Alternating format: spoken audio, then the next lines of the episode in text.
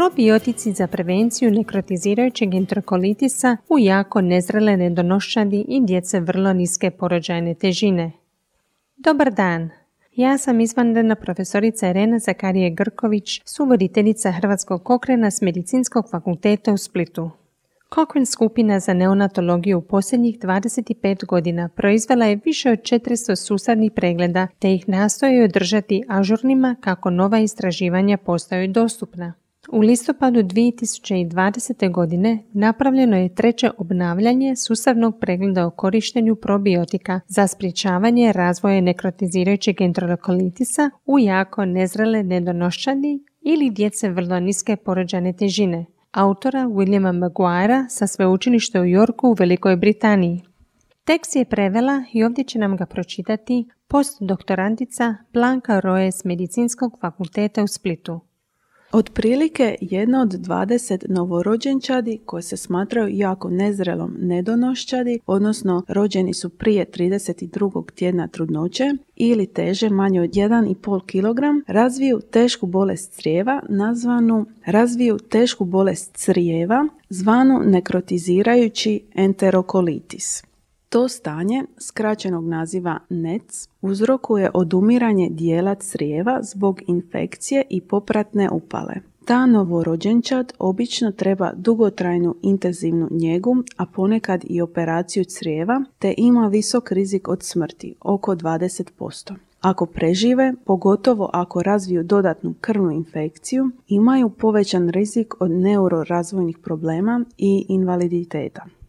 Ne zna se što uzrokuje NEC, no poznato je da hranjenje ljudskim mlijekom, a ne formulom s kravljim mlijekom, smanjuje rizik od neca u jako nezrele nedonošćadi. To ukazuje da ljudsko mlijeko, ali ne i ono u formuli, sadrži tvari koje promiču rast probiotičkih mikroorganizama, dobrih bakterija i gljivica u crijevima djeteta na štetu patogenih mikroorganizama koji mogu uzrokovati ovakvu infekciju. Ta pretpostavka potaknula je istraživanja o učinku probiotičkih dodataka mlijeku u jako nezrele nedonošćadi za sprječavanje neca, infekcije, smrti i invaliditeta. Ovaj pregledni rad uključuje 56 randomiziranih istraživanja na tu temu provedenih na više od 10.000 dojenčadi. Istraživanja su uglavnom bila mala, s manje od 200 sudionika, a oko pola ih je imalo nedostatke ustroja koji bi mogli utjecati na pristranost njihovih nalaza.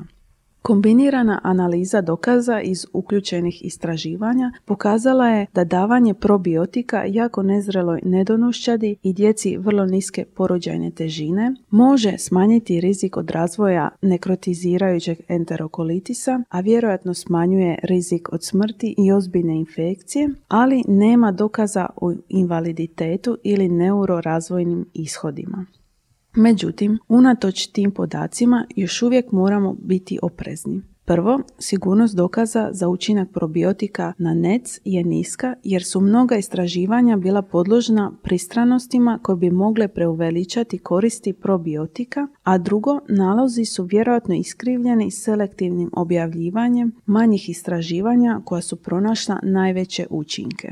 Slično tome, učinak probiotika na smrtnost nije dokazana i meta-analiza ograničena na istraživanje s niskim rizikom od pristranosti nije pokazala da probiotici smanjuju rizik od smrti.